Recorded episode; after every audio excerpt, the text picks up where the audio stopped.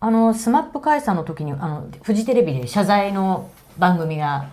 スマスマでしたっけ、はいはい。謝罪するというのがあって、もう異様な光景であのことについてるついての検証っていうのを今回フジテレビは一切やらなかったんですけれど、ねいろいろ言われてますでしょ、あの鈴木おさむさんっていうそのあ放送作家の方が小説仕立てにして書かれて現場がどうだったかって話とか、あの場に実は、えー、ジュリーさんもいてあっていうのを書かれてる方もいますよね木村君に謝りなさいって言ったとか、もう中井さんが泣いてたとかね、そういうことは全く現場にいた人たち見てるはずなんですよ。てるのにね、うん。うん、だからまああれはひどかったと思います、ただねあのこうも思うんですよね。僕はジャーナリストではないと。でジャニー欲望のジャニーズ論という僕の主題はですねさっき言いましたようにその両両方があると。おぞましいものと、その崇高なものと、で今ジャニーズがいいい部分もあったって言っちゃうとね、あの性加害を許容するのかっていうことですよね。で僕はその問題やっぱり評論家として考えるわけですよ。でそれはこの本にも書きましたけどアイドルっていうものが持ってる負の部分マイナスの部分の時に僕僕僕がどう立ち会ったかの時に、岡田由紀子っていう、はい。僕も会ったことがあるあの、アイドルがいました、それが1976年4月8日に事務所の屋上から投身して亡くなるっていう、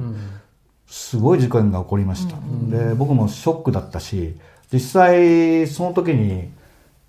アイドルについてのライターやっていた、あの先輩のライターがもう泣きながらね俺もうこれからアイドルについて書けないよっていうあ言ったことよく覚えてます。でこれちょっとあの批評とか、いろんなことについて考えるとあのテオドール・アドルノっていうね、ドイツの社会学者がいます著名な。でテオドール・アドルノの有名な言葉っていうかテーゼでこういう言葉があるんですね。アウシュビッツの後に詩を書くことは野蛮である。で彼はドイツでナチスの時代を生きてるわけですよね。でアウシュビッツの後に詩を書くことは野蛮であるっていうのがあのつまりは文学者戦後のヨーロッパの文学者については重い漆黒となったってことです。そうするとそれを援用して僕の気分としては岡田由紀子の後にアイドルを語ることっていうのは野蛮であるっていう空気がある。で今で言うとジャニーズ性加害が事務所が認めた後に、ジャニーズの素晴らしさジャニーズのアイドルのかつての美点を語るってことはこれは野蛮であるっていうことはあると思います。で検証されなければいけないし、だけどじゃあ批評家として全部否定するのかっていう話にもなります。でこれはこれからですね僕の評価の。例えばパウル・ツェランっていう詩人がいてこれまたドイツでユダヤ人の詩人であの家族を全部収容所で亡くな亡くなってますね。で一人だけ生き残って彼はアドルノのその言葉を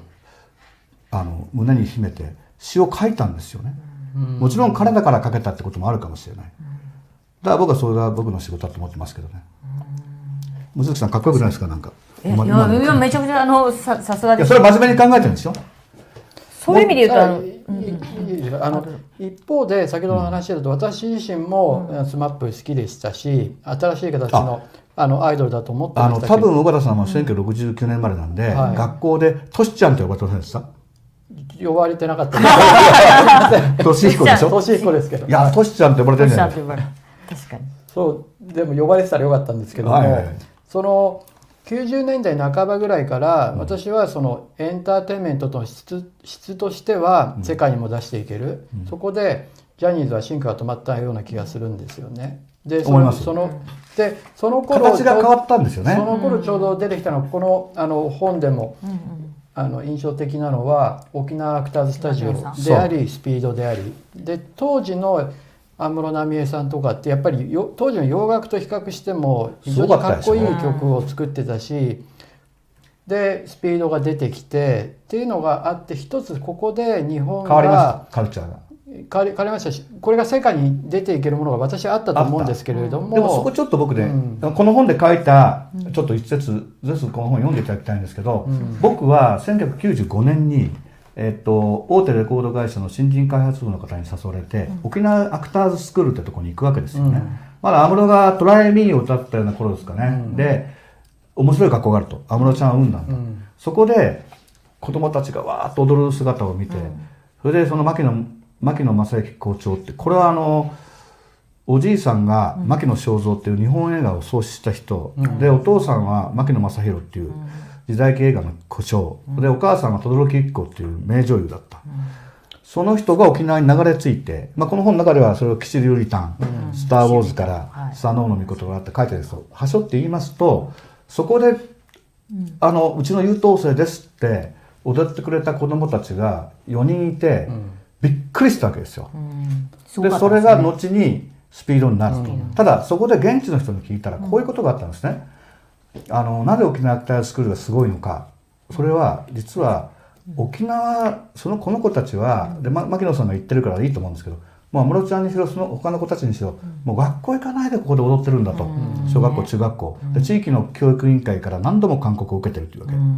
それでところがやっぱり聞くと沖縄であの女の子が高校出ても就職先がないんだと、みんな本土に行ってしまうんだと、だから親御さんももしかしたらうちの子が安室ちゃんになれるかもしれない。子供たちは踊りたいだけですから、毎日で先生もいないんですよ。そこにそこの場所でただ踊ってるんです。牧野さんってダンスの先生でもないしね、で娘さんのアンナさんっていうのが主体になってやってました。だからそういう沖縄の過酷な現実がある。だからそんなね東京帰ってきて週末にダンスのレッスン受けてますってこと全然違うわけですよ、だから沖縄の一つの過酷な現状と、あの輝きっていうのがある。ちょうどその篠巻紳士さんを連れて行った時っていうのはちょうど95年秋で米兵による少女暴行事件なんですよ。ね。95年の、ね、地位協定が、ね、僕はそこで尾形さんにアメリカのエンターテインメントをずっと取材されてる尾形さんにお聞きしたいんですけど、あのね世界に通ずるかもしれないスピード沖縄って他にも素晴らしい音楽いっぱいあるんですけど政治的には絶望的な状況じゃないですか、要は。もちろんストリートダンスっていうものがね、アメリカのゲットーから生まれてきた。そうですね。それはもうジャズにせよブルースにせよ、そういうもんですよね。そうなるとこれは僕も分かんない問題でむしろアメリカンカルチャーを現場であの取材してこられた小田さんに聞きたいんですけど沖縄のエンターテインメントを商用するってことはねその過酷な現実を肯定してしまうんじゃないかと。あれ黒人問題でもありますよね。難しいですね。まさにおっしゃった通りその黒人の音楽であるとか、まあ、それはジャズからそうですしブルースもそうですよね。ブルースもそうだし、まあ、マイケル・ジャクソンをはじめとするね、ジャクソン5なんかも完全にそうじゃないですか、うん、でマイケル・ジャクソンも結局その子供の頃からね、うん、そういう生活をしていたことでかなりダメージを負って、まあ、いろんな意味で問題を、ね、裁判にも今でもなってますけれども、ね、起こしてると。ただやっぱりじゃあラップがそのエミネムとかもですね、うん、ああいう一種のその、ね、ミッドウェストの非常に絶望的なところから出てきたりとか、うん、なんか難しいですよね。その行き場がないところから出てくるなんていうか過酷なところから生み出されるカルチャーとかそのメッセージの激しさっていうのがあって、うん、それが人々にこう非常にリアルなものとして伝わるっていう部分はありますよね。でもそれが沖縄のそういう現状を肯定してはいけないと思うんですけれども、うん、一方でそれが苛烈に我々に伝わって心に働きかけてくるものもあるのでちょっと難しいだから僕はそれはジャーナリズムは徹底してね、当然ながら沖縄の政治的現状をその正すべきだと思う。しかしエンターテインメントはさっき言いましたように、あの楕円ではないないですけどアンビバレンスなもの、うん、政治だけでは裁断できないものっていうものをね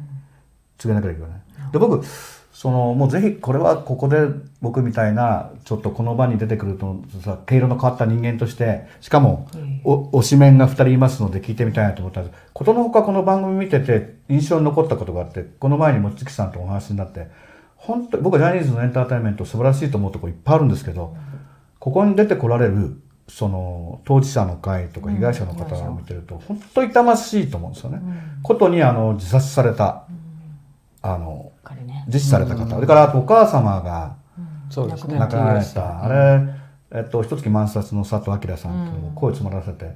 泣いてました、で僕もあの記事の時に思わず涙を出してで尾形さんが声詰まらせて、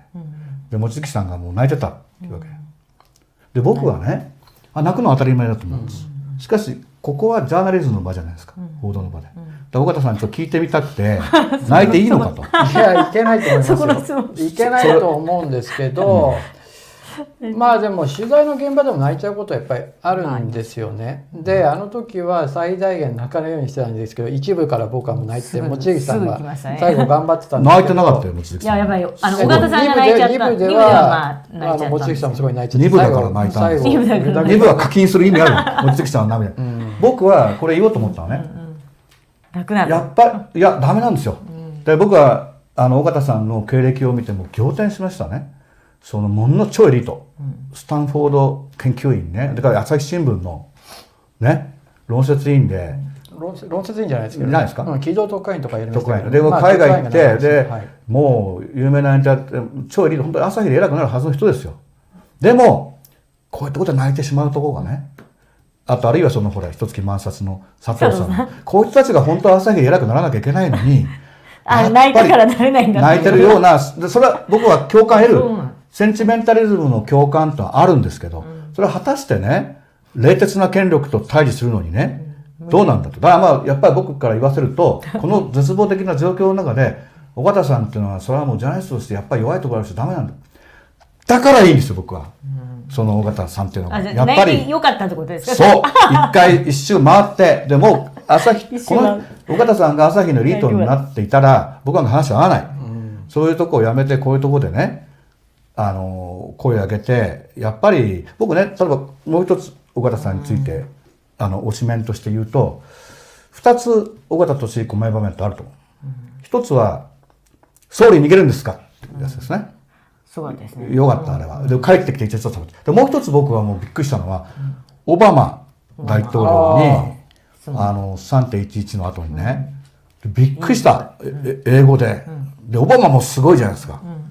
ちゃんと。しかもオバマ大統領に個人として3.11についてどう思うかって聞いて。でオバマもすごいんですよね、あれに比べるとやっぱり本当にちょっと岸田さんっていうのは、あれ言われた後は公式のことを皆さん見てください。ぜひ。面白いから。面白いというかこう興味深いところいっぱいあるから。だだといって僕あのオバマが全全部いいと思いませんよ、あのもうトランプよりははるかにマシですけど。ねあしたたかな？ああいうとこのしたたかさの政治家政治家たる部分でやっぱり語ってほしいですよね。それで、ね、しかも、文化の問題と絡めるとオバマなんても卒論がジェーン・オースティンだったとかね、うん、これはやっぱ岸田さんとかね比べもならないですよ。教養の質が、うん、でそこで僕岡さん聞きたいんですけどなんでその岸田文雄に総理逃げるんですか、あるいはオバマに3.11について日本の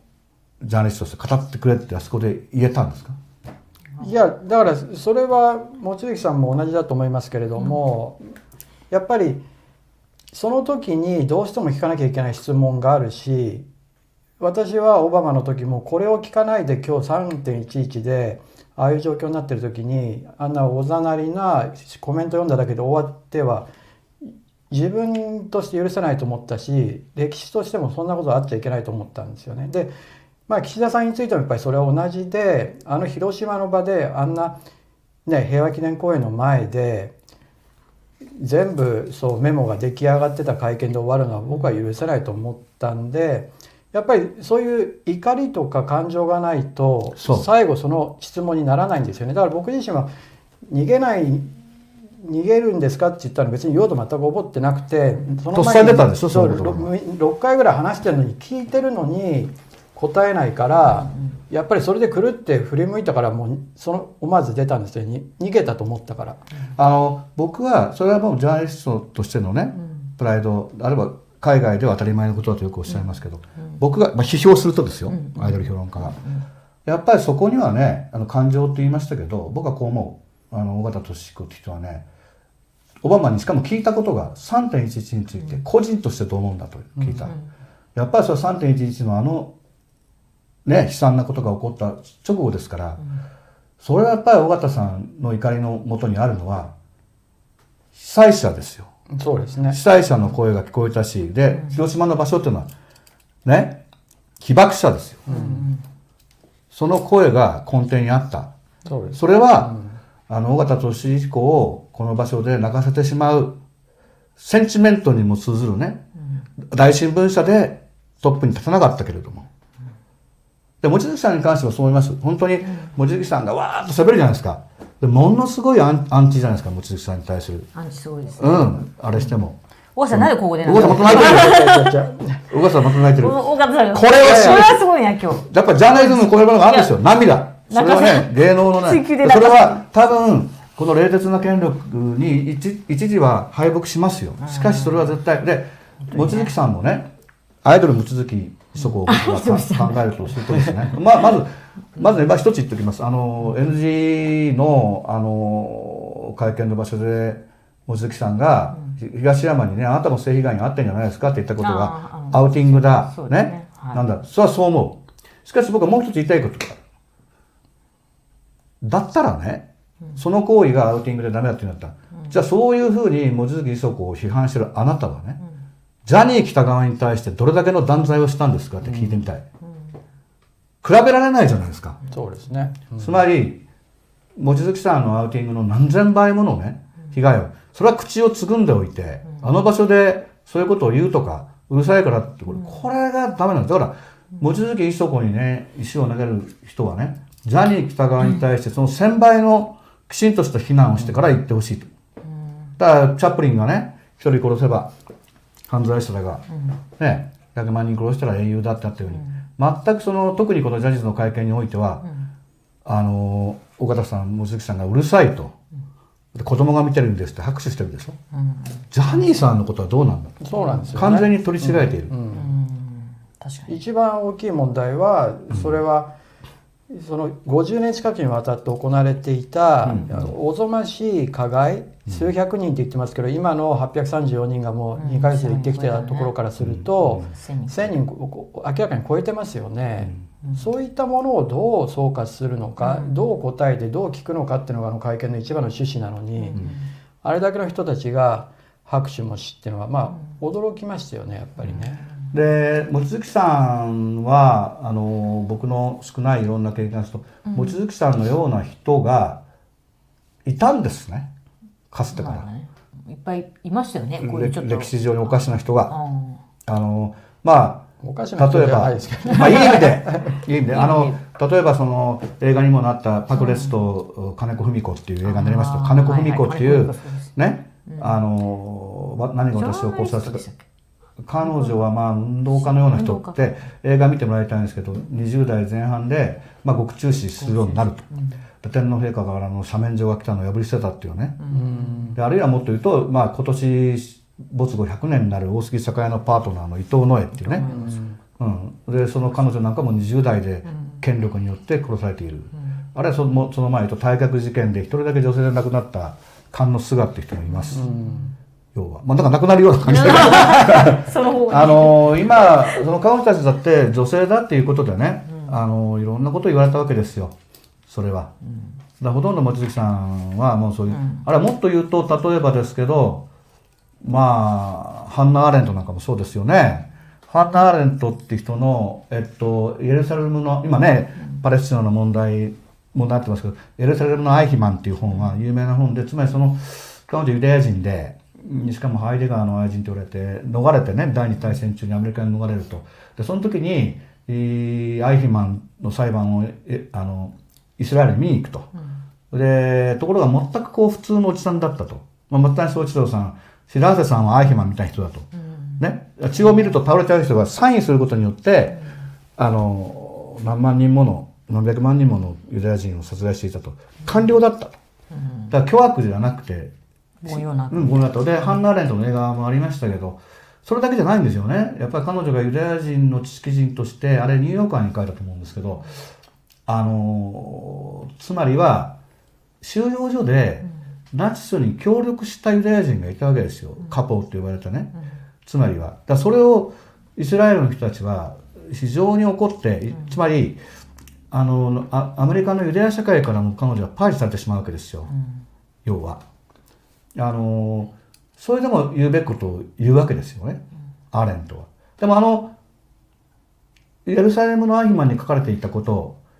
ユダヤ人が単なる被害者じゃなくて加害もしているっていう収容所内での構造って、今のジャニーズの先輩のメンバーが、と同じ力学だと思うんですよね。そうだね。宮台さんが指摘ししていた通りですよね。うん。だからまああ今あのつまりはそのそうですよ。だからユダヤ人って今あのイスラエルの問題で試されてますけど、あのユダヤ系の人間でイスラエルを非難してる人もいます。例えばスピーブン・スピルバーグなんか考えてもあのね、シンドラのリストっていうんでそうですねちょっとアカデミー賞を取った、その後彼がミュンヘンっていう映画を撮ってますよね、いわゆるモーサードですよね、であれあれを書かれてもうイスラエルの人たちは怒ったってわけですよね。一部だとイスラエルに。だからそういう文化ってそういう両義的なところがあると思うし、望月さんのそのちょっとずつ盲信的な。でもね、絶対わかると思うあの何年か経ったら。あの なんで特に官房長官記者会見で、わあまあなんか何言ってるか分かんないところあります。しかしこれをこの今の特に菅総理のところがよく他のジャーナリストは見過ごしてたなと思うと。思いません小田さん？思いますよ。今でも思いますよ。私も早く官房長官会見行きたいんですけれども。ねひどいし、あの記者クラブって制度、でもそれが可視化されるのは大事だと思うんですよね。なぜ他の記者が聞かないんだろうと、なぜ浸透してるんだろうっていうのは。確かにあの、ちょっと戻りたいんですけど、はいはい。ジャニーズにね。あの聞きたかったのが SMAP がああいう形で解散で解散コンサートも打てないって、なんかね何にもそのあありがとうみたいなのもないまま終わってその後 V6 だなんだってどんどん倒れてったっていうあの、まあ、結局解散事実解散、うんそれは結果としてなんだろう。それ SMAP がやらなやれなかったことでこのそれぞれのチメンバーチームのメンバーのこう気がそがれちゃったということあなんですか？の僕が聞いている話によるとあのかなり詳しい芸能記者の方から聞いたんですけど、あのー、SMAP の公開謝罪処刑でも、うん。あれでもバラバラになると、どういう形か知らないけど SMAP が終わるってことになるっていうんで、皇族のメンバーたちが集まったりとかあとネットを通じてみんな会議してたっていう話は聞きました。詳しい。どうなるんだ俺たちみたいな。そりゃそうでしょ。う SMAP ってトップグループですよ、うん、あれがあの扱いをされて、自分たちのは暗い未来っていうか絶望感はすごかったと思いますね。あな何かメリーやジュリーに逆らったら同じような方向に俺たちのグループもなるかもな。でそれは絶対そう思うでしょ。そう思う。あうん、ーあーじゃああれをやらせたことでじゃあ自分たちで破滅を招いたって感じですね。メリーやジャあの、じまあ、メリージャニーが決めたのかなあのメリーさんがあの時88歳でね、やっぱ年齢の問題もあったと思います。その週刊文春を読んで、その飯島さんにああいうこともう飯島さんいらいられないられなくなっちゃったわけですよ。ね。うん、でもっと言うと普スメントですもんね。通普通はね、もう分かりませんよ、細かいことは本人たち言わないから。独立とかだったら例えば恩慈教系の事務所なんかはあの普通に独立させて上納金システムっていうんですか、するんですよ。近くにメンツなんだよねあれ、要は。もう絶対 SMAP に対する。でもそれは88歳の老人がでもう一つ言うとね池田大作さんが亡くなりました。はい90い。くつで、で高齢して権力を持っているっていうのがまあ田原総一郎さんのこと言うわけじゃないですけど、例えば渡辺恒夫さん、あの読売新聞の主筆ですよね。95歳かな、今。ですごいと思うんですよ、でよあの読売新聞中恒さんについて書いた魚住明さんの本がありますよ、はい。であれ読んでてびっくりしたんだけどかなり高齢になってから偉い人をねあの読売新聞の自分の部屋に呼んで政治家とかなんとかとかね。でお得意なのがあるって言うんですよね、あの渡辺綱が。あのその政治家とか偉い人のね、あの股間を掴むってわけですよ股間を握ってあであんたこっちの方はどうなんだっていうわけ。あね？ー政治家のそう大変な股間大変ですかソーセージを食えじゃないですけどそれはねあのアイドルが若い頃やつから主筆ですよ。主筆が現ちゃんと書いてあります。とんでもないでしょ？とんでもないですね。それはありえないじゃないですか海外。それ平然と書いてある。でもその渡辺恒という人もねじゃあその単なる野蛮な人かとそうじゃないんです。よ、彼は日本共産党出身っていうかそうですね。東大新人会卒であ出身で転校そうです。ね左翼ですあの氏家誠一郎もそうですけど要は、で転校左翼が経営者になる。それは堤誠二西部のもそうですけど、あるいはあの例えば何ですかあの、まあ、優秀なわけですよね東大出身だから。でからその左翼経験。当時はもう本当にこう山村工作隊の時代ですから、でそういう経験をしてかつそう統率力もある。で、まあまあ、マルクス経済学だけど曲がりなりにも経済のあれもあると。でだから優秀な経営者になると転校すると、要は。だからマルクス主義がなくなると転校した優秀な経営者がなくなるんじゃないかっていうね冗談もあるんでまあなるほど。でも読売新聞ってある時まで今知りませんけどね、あのツイッター禁止だなんだって言ってね、であもしかしたらあのよ鍋常がトップにいる読売新聞って最後のスターリズム組織じゃないかって言ってますけど。今。いや実はでもあの朝日新聞が今各全国の支局をどんどんしくあの閉鎖してるんですけども。で、テレビ朝日と一緒にやってたりするんですけど、方向性として、朝日あの読売新聞だけは支局もまだあの減らさずに残してるんですね。で今後10年後ぐらいにおそらく日経新聞と全国紙一紙になるだろうと言われてて、そこに我々我が読売がなるんだぞと。で鍋常さんももう、まあ、10年後まではちょっと厳しいかもしれないと。でそうなった時に一気にそのネットにネット戦略でも打って出るというでもだから準備をしてるとそれはね今やれよと。鍋常さんは別にそんな性加害してないけど、やっぱり抱え込む、ジャニーズもそうだけど高齢まで権力を握ってるとと。どうなるかっていう問題じゃないですか。そうだね。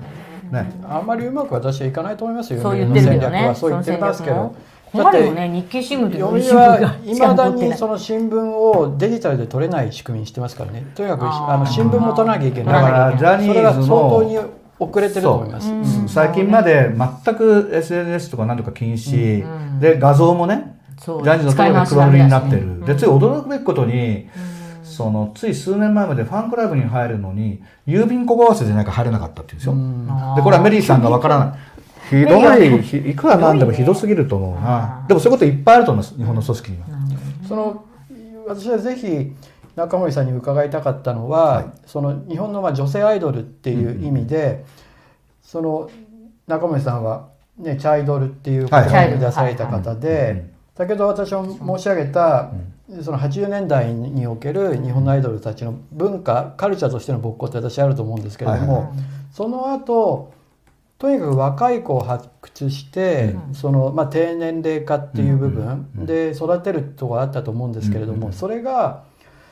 私はそのエンターテインメントとしとしての質はどうだったのかっていうことと、やっぱりあの子どもたちを商品化して消費するっていう、私はそれは良くないんじゃないかと思うんですよね。でそれが続いたがゆえにそれに唯一ちょっと私は違うと思ったのはこの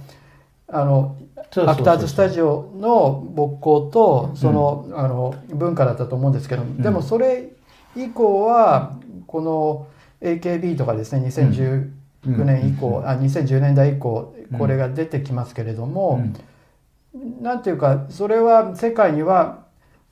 ひら私は広がらなかったと思うし、今子供がどんどん日本で我々の世代は年間あの200万人ですよね、そうです。今減ってますからね。100万人は減ってますよね、ええ。その時に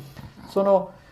子供の小さい子供の商品化とか、そういう負の部分うん。っていうのはどう？ありますね、ただあのーミクロに言うと緩やかに変わってはいるんですよ。例えば AKB グループとか、えっと、他のグループでも18歳以下の子を水着にしないとか、徐々に変わってはいます、でもおっしゃるように大きい問題はあると思うそれがもう根本的にその日本のアイドル文化と、その特に韓国 k p o p との形が違うっていう問題があると思うんですね。で僕は当然その子供をね労働深夜労働されるのはダメだと思うし性の商品化っていうのもどこまでかっていう問題もありますよね、短いスカート履かせてはどうだ。ただ当然そのアップデートされなきゃいけない問題があると思う、ただね僕はこうも思うんですね。その世界で戦えないっていう場合ですね。あのそれはグローバリズムってことですよね、うん。だから世界で戦うべきかっていう命題はあるとは思うんですようんうん私、ただどうしてもアニメとか漫画とか、うん。特に漫画がものすごい勢いでですね。80年代にすごく勃興したのはまあアイドル文化であり私はやっぱり漫画でもあったと思うんです。まあ、オタクカルルチャーっていうことがですよね。オタクカルチャー。オタクのね。言葉の生みの親ですよね。そういう意味ですごく分かれてるうん。のは漫画は本当にグローバル化していってもう集英社とかああいうところは史上最高益じゃないですか。それに対してアイドル産業ね。アイドル産業は同じことの繰り返しになってないかと私は。思います。だからその産業面で言って非常な問題はあるしただ韓国に勝てないだろうと。今あのえっとまあ、20っていうグループとか韓国人のプロデューサーがやってるところですよね、あとえっと、JO1 っていう男性グループありますけど、プロデュース101っていうね韓国からやったシステムで日本女子の日プ女子って言われてますけど、来月それが決まったりとか、かなりそういう新しいスーツでもファッションも形も全然 AKB とか坂道と違うものだと思います、だからそういうふうに変わっていくところはすごくあると思うんです。だから岡田さんがおっしゃるのはその通りなんだけれどももうちょっと根本的なことを言うとあの日本のアイドルの形っていうのはもちろんハラスメントとかその、少女の商品化ってことはいろいろ考えなきゃいけないけれども、そのエンターテインメントとしてスキルを競う形ではないもの、いわばそのあのこれで推しのこと書きますけど利他利他的なことっていう話にしましたけれども、はいはい、あのまあ、70年代80年代と現代のアイドルの決定的な違いっていうのはもうソロのアイドルがいないんですね。70年代80年代はそれこそ桃江ちゃんであり、うん、で松田聖子であり小泉京子でありそれが現代はもうグループかあるいはアイドル集団になってしまった、うん、ここが根本的に違うことですよ。でなぜそうなったかっていうとメディア環境が変わったからだと思うんですよね、うん、つまり70年代80年代って結局はテレビに出なければならなかった、テレビに出ていると年若いタレントがアイドルだったわけですよ、ところがテレビの時代が終わったと。AKB48 以降っていうのはネットプラスライブ、うん、うん、インターネット、まあ、スマホですよね。そうすることによってあの形としてはね衣装を着て踊ってるから同じに見えるんだけど需要のされ方が全く変わってしまってでそれでいろいろ一番大きいことはうん70年80年代っていうのはテレビ出るってことはキー局全部東京にありますから、うん、あれ大手プロダクションもマスコマスメディアも全部東京なので、うん、上京しなければいけなかった、うん、要は、ところが今は地方でご当地アイドルって全国各地にいます。だからもう極端な話プロダクションに入ってない女の子が路上ライブやってスマホで撮って YouTube で発表するってことでアイドル活動できるわけですよね。で全国どこ行ってもご当ご当地アイドル、インディーズアイドルもある。その個々のいろんな問題もあるんですけど、まあ、大きく言うと何かっていうとアイドルのライブ行かれたら分かると思いますけど確かに日本のアイドルっていうのは韓国の k p o p のようなスキルはないけど一つのお祭り集団っていうんですかね。地域なんかゆるキャラとアイドルが全部ある、うん、で、うん、アイドル産業っていうのは別に許認可でもないし、うん、あのお金もかけないでできる。僕は、あの中高あたりにアイドル部みたいなね、実際もうダンスなんていうのは学校の授業に組み込まれてる、ハラスメントの問題も何もあるんですね、なんかアイドルっていうのをこう少なくともクラブ活動みたいなすればいいんじゃないかと思ってるぐらいですよ。うん、そういう文化として定着できるんじゃないかということ。でもう一つはこれはもうもう一つ大きく話す大きくなるんですけどその日本っていう国僕2007年に「アイドル日本」って本を出したんですけど、うん、ちょうど安倍総理の最初の政権の時に彼が「美しい国へ」っていう本を書いたりとか、うん、あとあるいは、えっと、国家の品格ってもやったり国家論が、流行った時に僕はアイドル日本っていうのはねこの本でも書きましたけどアイドルの定義は憲法第一条だっていうね、うん、あの天皇国天皇とあれを読み替えたやつです、ね、そう。でだから主権はファンにあるっていうものだということを書いたんですけどアイドルは象徴であってその主権はファンにあるでもう一つ僕は思うのはそのやっぱり日本という国の歴史を考えた時に戦前はやっぱり軍国主義で領土拡張で大陸まで行って、で原爆2つ落とされて大失敗したわけですよね。で戦後はそこから復興したと。経済復興ですよね。あの焼け跡闇市みたいなところからバッと昭和30年代上向いて歩こうで、それで高度経済成長を達成した。でアイドルが生まれた1970年代にドルショックオイルショックで一時低成長期になると。その時に育まれたのがアイドル文化だったってことはこれは象徴的ですけど80年代にそれをもう一回復興して、バブル景気に至ったわけですよね。とかそれを弾けてしまったと。長く続くこの平成って時代の長期の時代がやっぱりスマップのような新しい形のアイドルを生んだんだろうと。でこっから考えるのにもう日本の課題って山積みですよね。一番大きいのはやっぱり少子高齢化の問題とか。そ,、れと少子高齢化に伴う社会保障費とか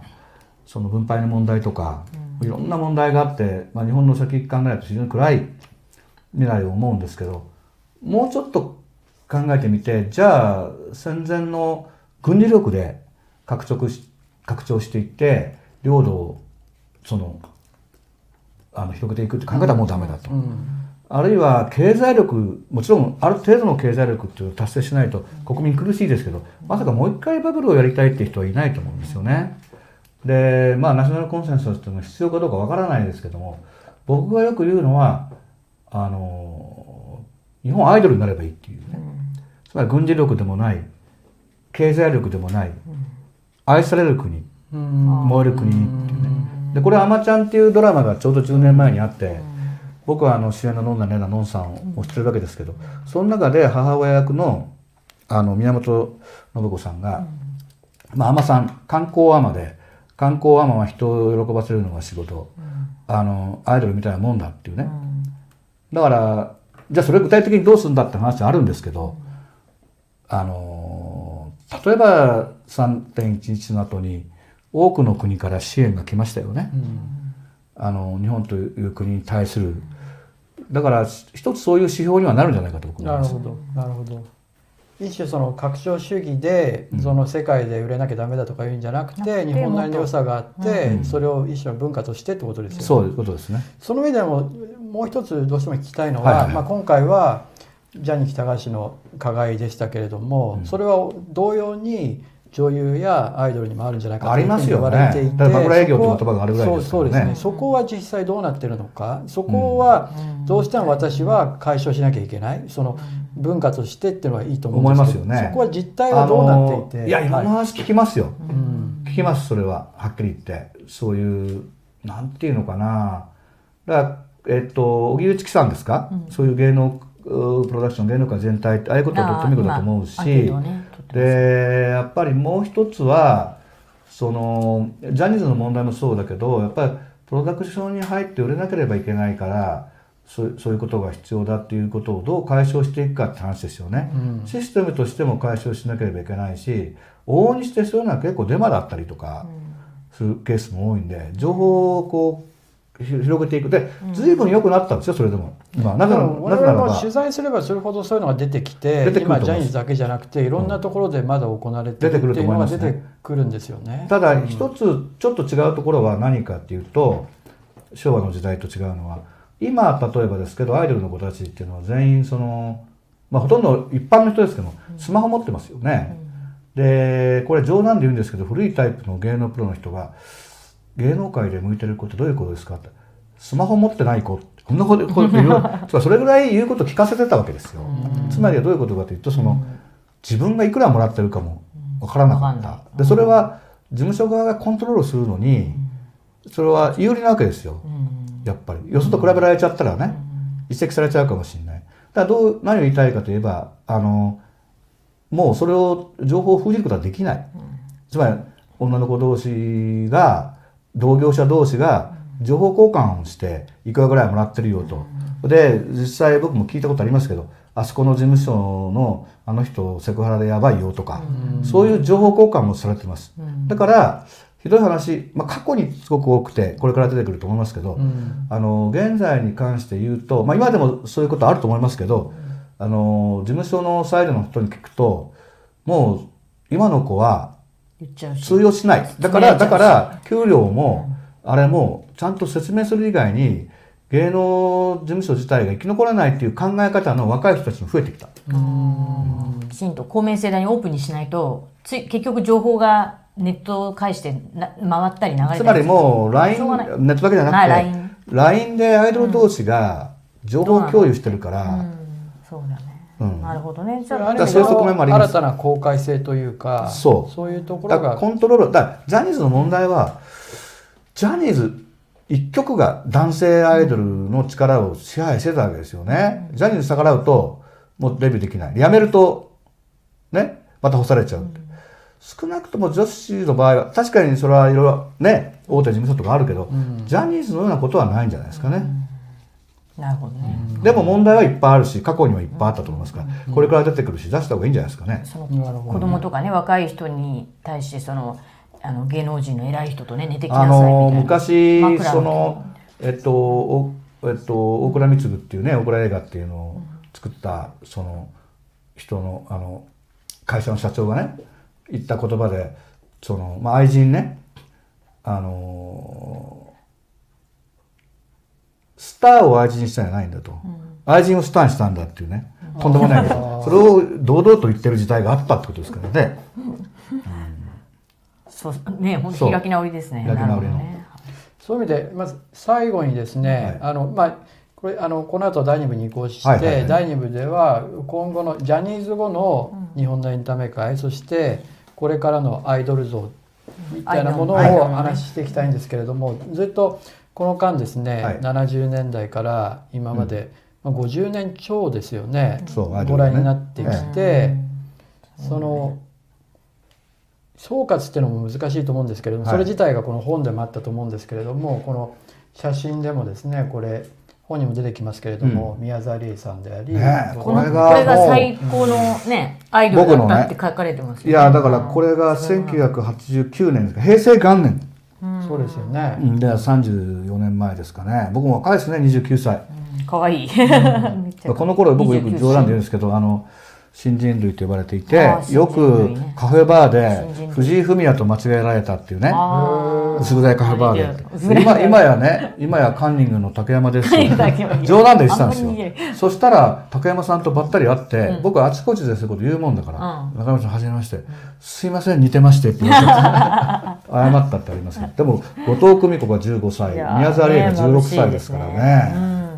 ちょうどだからもうおにゃんこブームが終わって歌のアイドルが、うん、スマップが出る出ないですから、うん、歌のアイドルも女子もいなくなってこう彼女たち美少女枠っていうんですかね。CM で出てきた。あ出てきた時お二人だったですね、なんかゴクミさんのねゴクミ語録作った裏話なんかも本には書かれてますけど。書いてるしでこの、ね、先日この出版記念パーティーやったんですけど、うん。後藤久美子さんからね、ね、あのスイスから。メッセージが。スイスからメッセージ届いてもう彼女たちって団塊ジュニアなんですよ。スマップと同世代。で宮沢りえさんが団塊ジュニアの一番ピークのところ1973年までで、うん、だ50歳になろうかってことですね、うん、で同学年で早生まれの後藤久美子さんは49歳、うん、でそれがまあ1516の頃ですからね,、うん。ね。ちょうどこっちは、ね、こっちはあの56年前、うん、原田知世さんですね。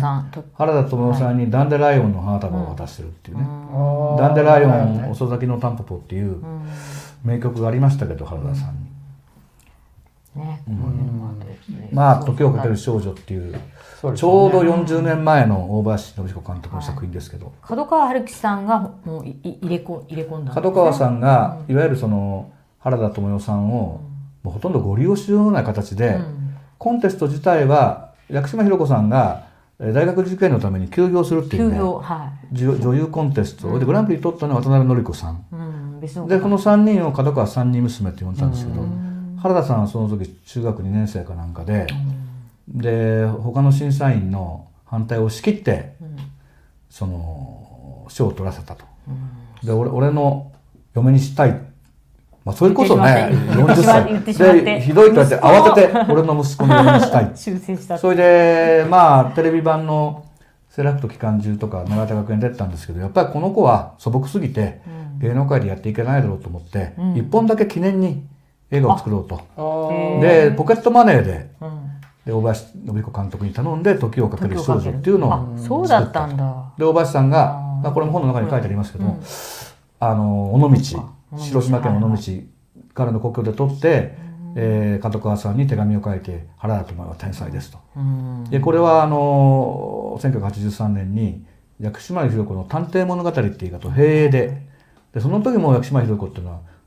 大スターですから、映画はほとんど僕も映画館にいましたけども、薬師丸ひろ子ファンで渦まってたんですけど価値が逆転するっていうですね、あのキネマ旬報のベスト10の読者賞読者賞で、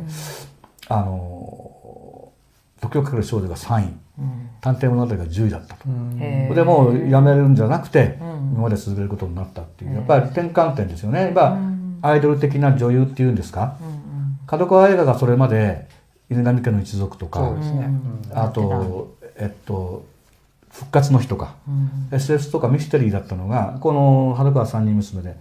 アイドル路線に入れ替わったっていう時の時期の作品ですね。これは。この本には大林監督の「ハウス」っていうそ映画も出てきてこれアメリカとかで人気あるんですよ。今ね。はい、私もアメリカでらしいです。あの聞いたら大事林さん。前に聞いて、うん。見たんですけれども、見すごい喜んでました、あの作品だいぶ遅れてですよね2010年代になって評価されたらしいですね、うん、カルカルトト映画とししてて、これは奇怪な。でもこれ彼の商業映画デビュー作でそれまであのコマーシャル多くのコマーシャルを作ったディレクターであり、うん。あの自主映画作ってたんですけどそういう人が東宝でね1977年だったと思いますけど、こういう一般映画を撮ったってことで、しかも内容がとてつもないねあの家が女の子を食べちゃうっていう。そうそうそうそう、うん。面白い。面白い。あの最後まとめて的に聞きたいのは一つなんですけど、はい。あの本の中にアイドルを評論するってことについて、まあ、ご自身の批評家とはファンに向けて語るものではない。社会に向けて発信するものだと書かれてやっぱりその単なるファンとは、ま、あの違う批評家としての視点の姿勢について語ってるんですけど、今回その、まあ、今20とかいわゆる完成形のこうアイドルみたいまあアイドルというのはないのかなそういう人たちは。歌手たちが出てきていて、それでもやっぱり日本の中でアイドルっていうのが今後ねこれがなくなるわけじゃなくてさっきのお話だと、まあ、ご当地含めてこう国内のさまざまなこう地方でも含めてねアイドルご当地アイドル含めてあの形としてはこのアイドルあのみんなで育てていくという意味でのアイドルっていうのは残るんじゃないかっていうお話がちょっとあったと思うんですけどだからアイドルをまず押すってことはあの本に書かれてどういうことなのかってこととやっぱりアイドルはそういう意味ではまあ多分なくならない。で、アイドルがあることで、やっぱり何が逆にこういいのかっていうか、私たちのこれからにとって大切なのか、まあその多分日本独特なのかなと思うんですよね。ねあのもう出来上がった20みたいなのがボンと出て、わあかっこいいだけじゃなくて、やっぱりみんなで育てていく、その過程も含めてみんなで支えていくみたいなね。そこをなんかアイドルを推すというのは、まあ結果、結局どういうことなのかって部分と、えーまあアイドルはやっぱりなぜなくならないのか？ななぜやっぱりこう必要なのかみたいな部分をちょっとまとめ的に話してほしいんですけど、あの東宝の松岡社長の前で、ご自身のシンデレラ登場のあの新聞記事を新そうそうそう。聞なんか記事を読み上げたってすごく面白かったんですけど、書きましたけど、はい、ほらまた何言ってるか分かんない。長い。あわかんないわかんない。やっぱここでごめんねでもねこれがね、アイドル望月そこのね。持ち味なんですよ。もうだんだん言ってるうちにどんどんグループしていくんですよ完結やっぱり尾形さんはきちんとこれとこれですけど望月さんは言ってるうちになんか分かんない何何あれ？批評家と 批評と社会の話がアイドルにとって何って でもねこれが熱意がいいですよね。これいやうん。熱意と僕はこれはそこ武士っていうのかな？一種の。はい。僕わかりますよちゃんと言ってることは、うん。ただその同じこと違う違う。あこれ短くなっちゃったらもうダメですよ。ね？これはアイドルは歌がうまくなくて味っていうんですかねやっぱり。味がある。だから磯子さんがこれ簡潔に喋れるようになったら怖いね。ダメですよ。あの本当にこの なんかわけわからないけどなんかそこんなグルグルーブっていうかがあると、グルーブっていうグルグルーブ感あーブ、りますね。アイドルグルーブですグルーよ。グルーブ。節回しがね、あの日本の歌ってそのそう世界のあの歌いと違うじゃないですか演歌とか、ね拳が回るとかね、でそういう感じですもん。拳ぐるぐる ぐる磯子さん、はい。でちゃんと答えると、はい。まず一番最初、はい。その批評アイドルはファンに語るんじゃなくて批評あの世界批評家で批評は必要ない。これはもういろいろなところで言われてます。うん。本当に。うん特にもう文系がね、うん。文系エビデンスないからいらねえんじゃねっていう空気がすごいですよ。コスパ悪い人が若い連中は。でその中森明もアイドル詳しくない。で全然これは今ファンにかなわないですよ。だって8500人ぐらいいるっていうんですよ全国で。その全部を把握できない。8500人もいるんですか？8500いやそういう記事が出てます。もう1万人いると思うんだけど、登録してないから。で、それは分かるわけない。で、で、ででも、評論家に、評価に価値があるっていうような、あのー気持ちって僕は思っていて、でそれは何かっていうと、あのージャンルがね、危機に瀕した時だと思うわけですよ。どういうことかというと、あのーこの本でも書きましたけど、僕何回かアイドルのネガティブなシーン、まあ、これエッコの時から始まって、で AKB 薬師会が襲撃された時とか、あとあるいは NGT の女の子がなんか襲撃されたとかですね、あとえっといわばあの文春法にさらされた女の子を丸刈りにして世界的な非難を見せたってこうネガティブな時に僕は僕はやっぱり一応長くやってきたってことで新聞で記事を発表するとか、で社会に対してものを言うと。でこれは何かっていうと例えば映画産業ってずっと衰退してると言われますけど皆さん考えたら分かると思うんですけ映画評論家っていっぱいいるわけですよ。例えばキネマ旬報の審査って全部映画評論家の投票です、うん、で映画祭これもいっぱいありますね、あの東京映画祭だけじゃなくて、伊風院映画祭とか夕張映画祭とか山形ドキュメンタリー映画祭とか、だから映画賞も各新聞社にいっぱいありますね。でこういうのを一概に権威主義って言うんですけども、そうではなくてあのあの賞や評価や何かで映画っていうジャンルを啓蒙し支えているわけですよ。でそういうのを反面考えると漫画の方が産業施設すごいというだから漫画評論家っていますけど映画よりは手薄ですよ歴史も浅いし。だったらどういうことが起こるかというとえっとちょっと前にその東京都が漫画の表現規制ってすることになったと。でそれに対して例えば漫画家の竹宮恵子さんなんかが反論する場を設けた。しかしつまり政治家っていうのは法律を作るの仕事ですからあのその表現がまあ必要な規制はいいんですけど規制のための規制っていうのがジャンルに降りかかるわけですよ。アイドルだってネガティブなものいっぱいあるわけだから、うん、全部規制規制して潰しちゃってできる、うん、そういう時にきちんとガードしてそうジャンル内で自主規制をするとか、うん、だからそのなんていうのかな。そういう役割がいる。つまり批評家っていうのはファンじゃなくて社会に対してものを言う、でもう一つ言うと批評っていうのはまあクリティークじゃないですか、でこれはよく言われるんですけどクライシス。ね。危機の時にあの力を発揮する、あのワルター・ベンヤミンっていうドイツのあの思想家が危機の批評っていうふうに言います。だから批評っていうのは危機の時に必要なものであってあの必要なんだっていうのがまず一つの答えですね。でその次はえっと、何でしたっけ？日本のアイドルの形でしたっけ？どうなってかと。押すアイドルを押すっていうのは結構あ押すってことねそう。それはね今ジャニーズファンが心ないジャニーズファンが、うん、あのなんていうんですか？当事者の会の方々とか、痛ましい事件まで起こってしまった、はいはい、こうなるとアイドルの推し,、推しってものに僕「推す力」って書いてこのポジティブな面を書いたんですけど功罪がやっぱあるということですよね。で僕はこのポジティブな面ってどういうことかというと押すっていうのこの推進力の推でそれともう一つ押すっていうね、前に押すっていう。それと逆説的に書いたんですね。壁ドンっていうんで、男の子が女の子に対してバッと押す、つまり80年代のそれこそおにゃんこクラブのような女の子が、あの彼氏に対して私はあなたで歌った歌から、今僕らはとか、女の子は僕で歌う、あるいはあのちゃんみたいに自分が僕っ子と言って僕で歌う、それは歌う空間においてはこう向かい合ってじゃなくて同一方向を向かってるということを書いたんですね。それはアイドルの形としても70年代末期のアイドルの引退の仕方としてキャンディーズ一番分かりやすい例としてその普通の女の子に戻りたい。でその数年後には山口百恵が武道館で最後のラストコンサートで「さよならの向こう側」って歌を歌った後泣きながらこうマイクを置いて幸せになりますと、うん、つまりは女性としての幸福を選んだっていう形なんですね、うん、平成になってその名言として言うと、えー、前田敦子が AKB48 の,、あの総選挙のスピーチで「私のことは嫌いでも、AKB のことは嫌いにならないでください」で自分じゃなくてグループのこと。これはいろいろあるんですけど、もうはっきり言っちゃうとあの利他的、つまり押すってことは自分のために何もならないんだけど、誰かを押す誰かを押すことで自分が生きてるっていうこう共同とかポジティブな側面がある。だから押す力っていうのはポジティブな方向に見て取りたいでさっき言ったあの僕ジャニーズ論書いたんですけどあジャニーズ論というかあのフライデーテイチャーでスマップ論を書き上げたんですけど、こういうことなんですね。痛ましいことになってる。これはもうもちろんジャニー喜多川の問題とそれを隠蔽してきたこと、メディアコントロールいろんな問題でファンの人たちがね心ない中傷を浴びせたりもしてると。でも別のこともあってですね、まあ、僕 SMAPファンのことを考えるんですよ。で SMAPファンって一時期は、まあ、一応最も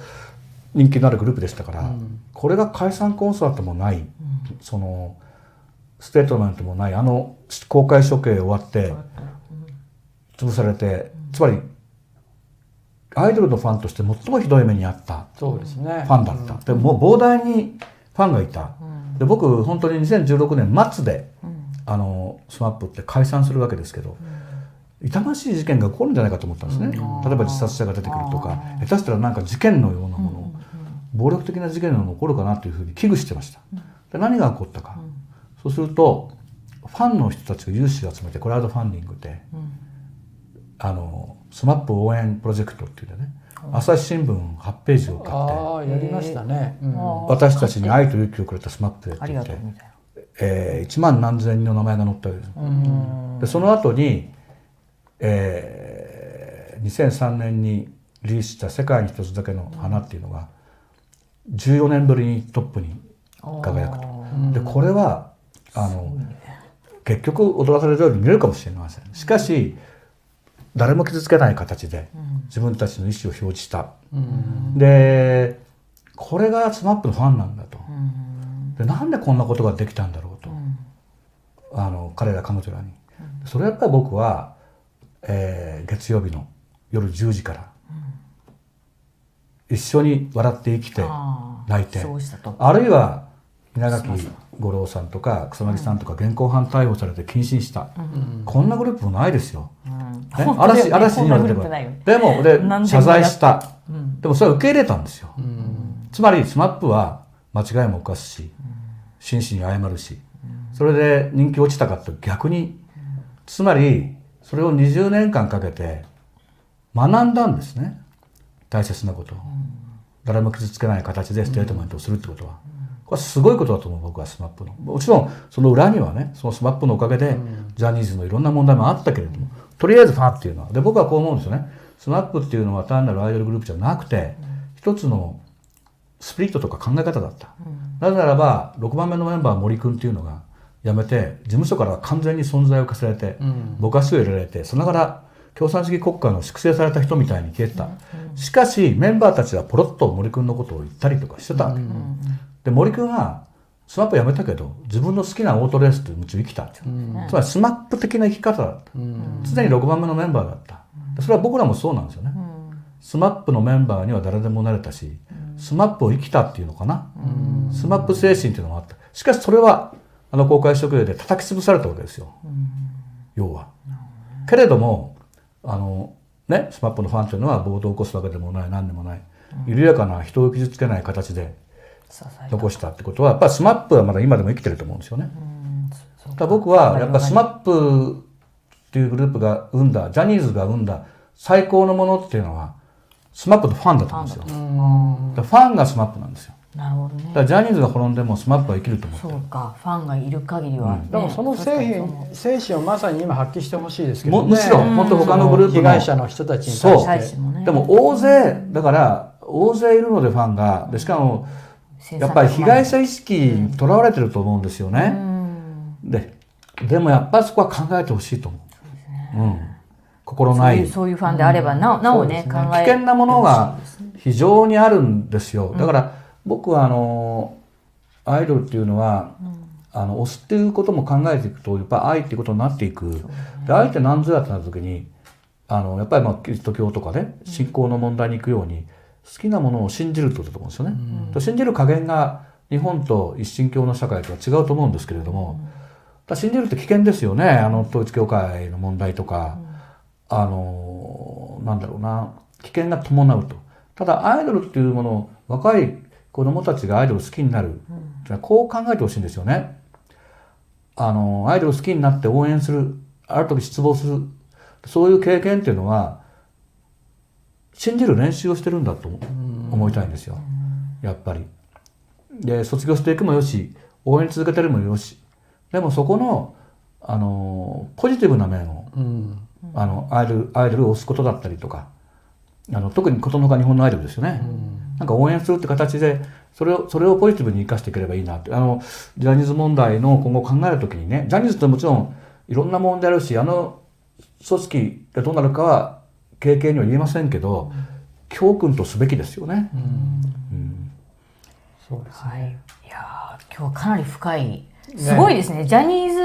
ファンでもないのにここまですあれ批評家批評家としてはすごい今日はあれ良かったですか。記憶力も含めてそのやっぱり僕ののねあおしあおしめアークタイムズ論。岡田さんの涙も涙をもね、初めてで質質問者がな泣かせたっていう今日も記念すべき。やっぱり僕は評価としてやっぱりやっぱりこのジャーナリズムの最先端に対してね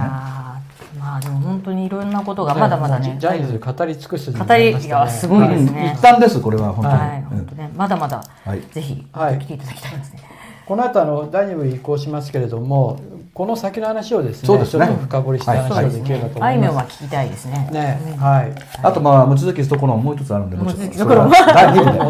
第二部で泣かせてます。よじゃあ第二部で鈴木さんを泣かせてます私が泣いてると望月さん泣かないようにする。泣かない。泣のかない。すごいよ松田聖子涙出ないのあ、そういえば、うん。あれは嘘泣き大体ない、たまに泣いてるどうなんですかね。でも泣いてなさ泣いてないって言そうわれてるよね。ああ、わかるわかる。そんな感じ。はい、あのこうやってご覧いただいていて本当にあの支えられてますしあのメンバーとしてですねぜひ登録いただいて第2部もご覧いただければと思います。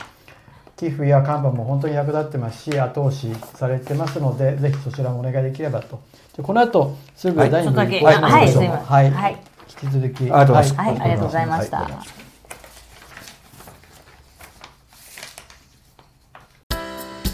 アークタイムズポッドキャストお聞きいただきありがとうございます。他にも様々なエピソードがありますのでぜひお聞きください。動画は YouTube 上のアークタイムズチャンネルでご覧になれます。こちらもぜひご活用ください。